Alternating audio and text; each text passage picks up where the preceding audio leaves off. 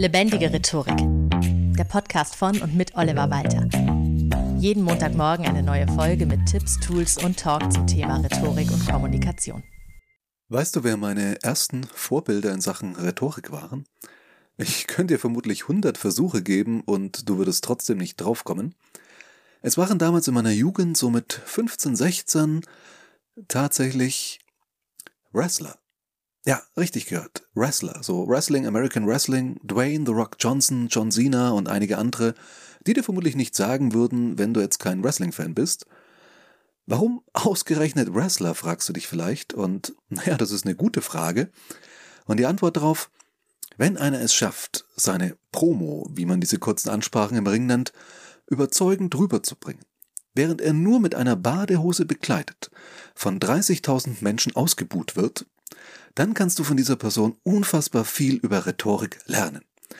Ja, denn diese Wrestler, wenn sie nicht gerade da so tun, als würden sie kämpfen, dann halten sie vor allem Ansprachen und beziehen das Publikum mit ein und werden auch vom Publikum wieder angegangen und liefern sich manchmal auch wirklich spontan und ohne Skript äh, rhetorische Schlagabtäusche. Und das ist durchaus spannend, das zu verfolgen und rein rhetorisch auch durchaus interessant.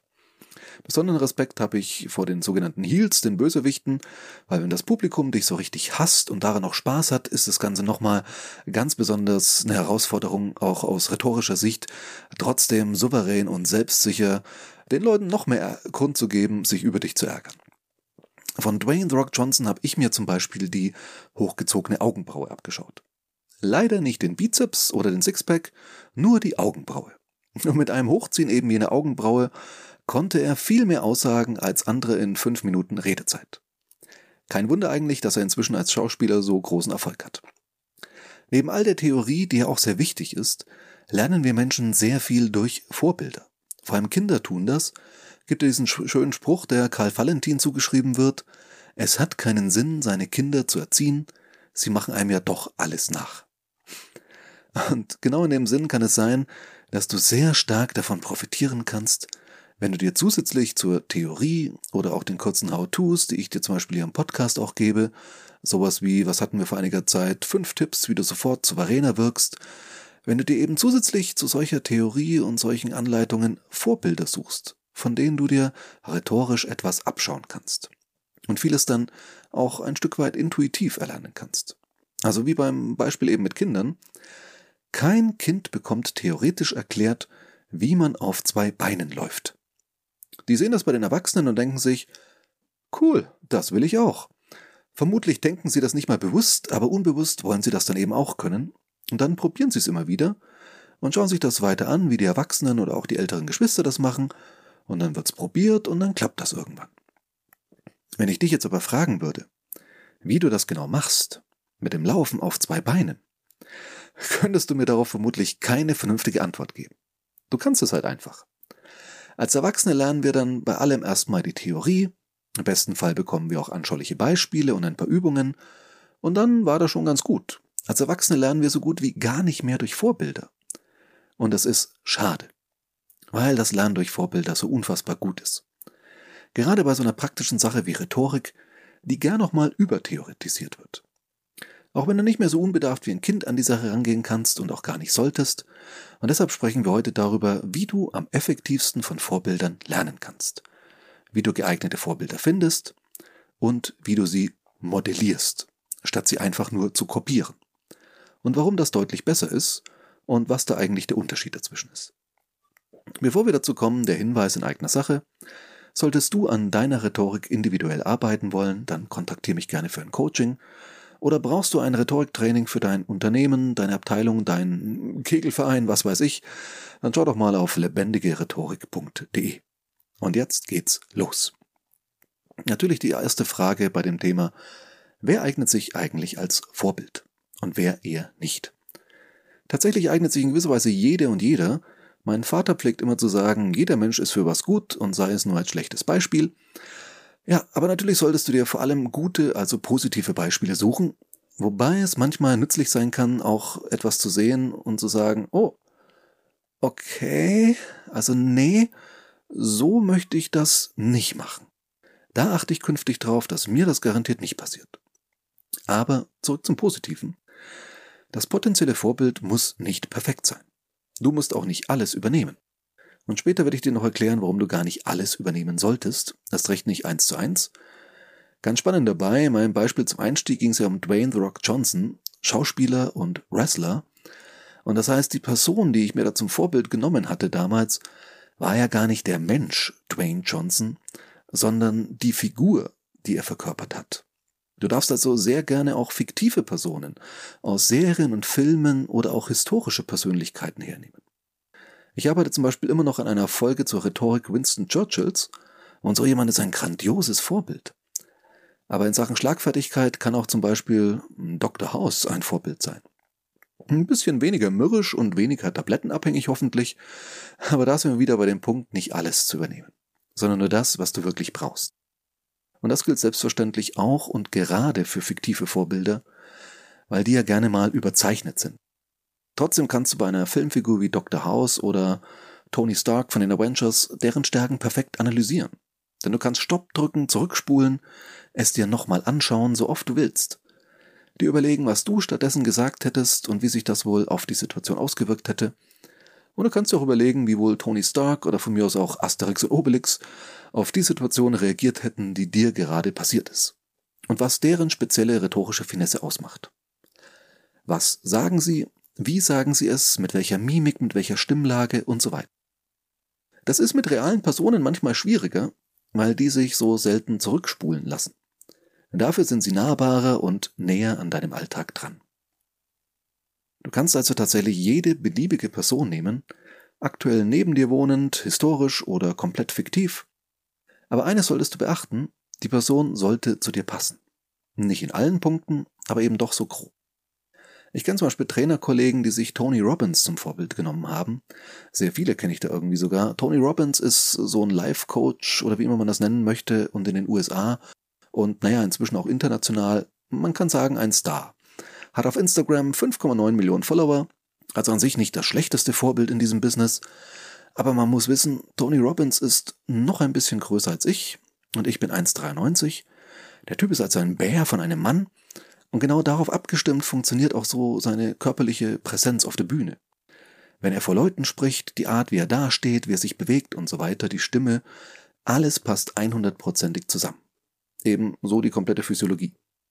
Jetzt kenne ich Menschen, die ihn sich zum Vorbild genommen haben, die selbst eher klein sind, also vielleicht so um die 1,70 und eher so drahtig vom Körperbau her. Also optisch die größtmögliche Differenz. Und dann wundert die sich, warum das mit dem Nachahmen von Tony Robbins Rhetorik irgendwie nicht funktioniert. Es kann da nicht funktionieren. Und dann gibt es bestimmte Dinge, die kannst du zum Beispiel eher als junger Mensch machen, zum Beispiel auch Jugendsprache einbauen und in dem Bereich Trends setzen.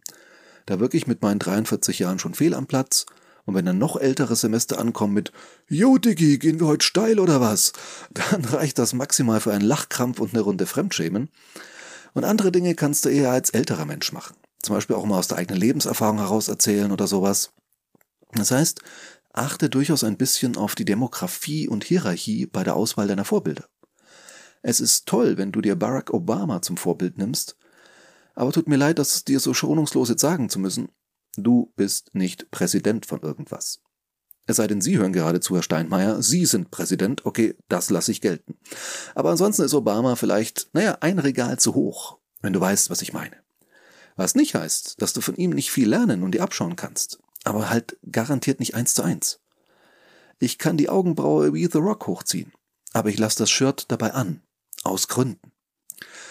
So, nun hatte ich eingangs gesagt, es geht um Modellieren statt Kopieren. Was meine ich damit? Also erstmal die simplere Seite. Wenn du ein Dokument kopierst, kommt es eins zu eins so raus, wie du es reingetan hast. Exakt so wie das Original. Nur auf einem anderen Papier, das du halt in den Kopierer eingelegt hast. Modellieren bedeutet jetzt durchaus etwas zu verändern. Als ein Model in der Mode zeigt er exemplarisch, wie dieses Kleidungsstück an einem aussieht. Wie du es trägst und mit anderen Kleidungsstücken kombinierst, ist dagegen wieder ganz allein deine Sache. Und daraus ergibt sich dann dein eigener Stil.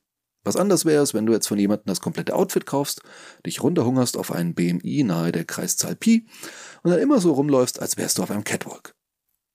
Wäre ziemlich unnatürlich. Und genau das ist es auch im Bereich Rhetorik. Erlebe ich leider trotzdem immer wieder. Zu viele kombinieren nicht einzelne Stärken und Fähigkeiten zusammen zu ihrem eigenen Stil, sondern kopieren von einer Person eins zu eins ein vermeintliches Erfolgsrezept.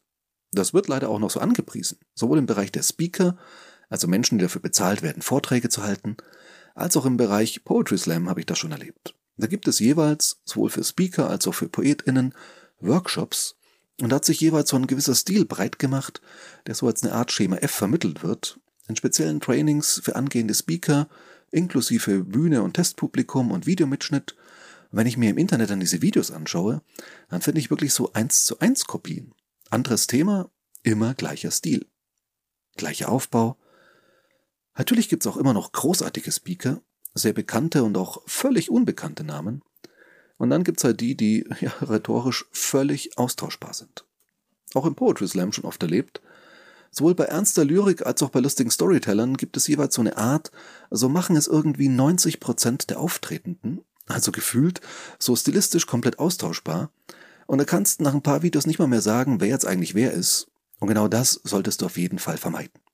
Also kopiere nicht, sondern modelliere. Wie das geht? Indem du nicht einfach Verhalten kopierst, sondern alles, was für dieses wünschenswerte Verhalten nötig ist, bei dir integrierst und für dich adaptierst und dabei auch merkst, wenn etwas für dich nicht passt. Dazu nutze ich im Coaching gern Teile der sogenannten logischen Ebenen, wie das heißt, wobei der Name nicht sehr logisch ist, aber egal. Es bauen folgende Ebenen aufeinander auf. Verhalten, Fähigkeiten, Überzeugungen, Identität, Werte. Mein Verhalten ist sozusagen der Output meiner Fähigkeiten. Gleichzeitig erwerbe ich neue Fähigkeiten, wenn ich mich anders verhalte als sonst. Zum Beispiel tanzen lerne. Sieht anfangs wirklich lustig aus, also für die anderen. Aber wenn ich es kann und nicht mehr nur einzelne Schritte versuche irgendwie nachzuahmen oder mich führen zu lassen, dann erwerbe ich irgendwann die Fähigkeit zu tanzen. Das ist also viel globaler als linker Fuß, rechter Fuß, Seitschritt und so weiter. Überzeugungen sind dann wieder eine Ebene drüber. Wenn ich davon überzeugt bin, dass Männer nun mal nicht tanzen, und ich kenne Männer, die tatsächlich so denken, dann werden die auch nie tanzen lernen. Das heißt, die Überzeugung blockiert den Erwerb einer Fähigkeit. Ebenso, wenn es nicht zu meiner Identität passt. Ich bin nun mal kein Tänzer. Oder auch immer gern angenommen, ich kann sowas halt nicht. Und darüber kommen dann noch die Werte. Wenn ich als fundamentalistischer religiöser Mensch Tanzen für Teufelswerk halte oder als Kommunist nichts von Investmentbanking halte, dann ist es egal, ob ich die Fähigkeiten dazu grundsätzlich habe oder ob ich mir das zutraue, dann tue ich es aufgrund meiner Werte nicht. Also, es reicht beim Lernen durch Vorbilder nicht Sätze nachzuplappern oder einzelne Gesten nachzuahmen. Rhetorik ist eine sehr universelle Fähigkeit, zu der auch die richtigen Überzeugungen gehören. Und die auch Teil deiner Identität sein sollte. Denn nur dann kommunizierst du ja authentisch. Also manche Sachen passen zu introvertierten Menschen einfach nicht. Die brauchen eine ganz andere Rhetorik als Extrovertierte. Manchmal kann es natürlich auch den umgekehrten Weg gehen und du überwindest begrenzende, einengende Überzeugungen die du vielleicht als Kind mal gelernt hast, sowas wie das macht man aber nicht oder ähnliches, und entwickelst dich durch neue Fähigkeiten auch zu einer neuen Persönlichkeit. Also etwas Neues auszuprobieren, kann dich zu einem neuen Menschen machen und zu einem besseren Rhetoriker oder Rhetorikerin. Und das bedeutet, du musst dir wirklich die richtigen Vorbilder suchen, die für dich auch passen.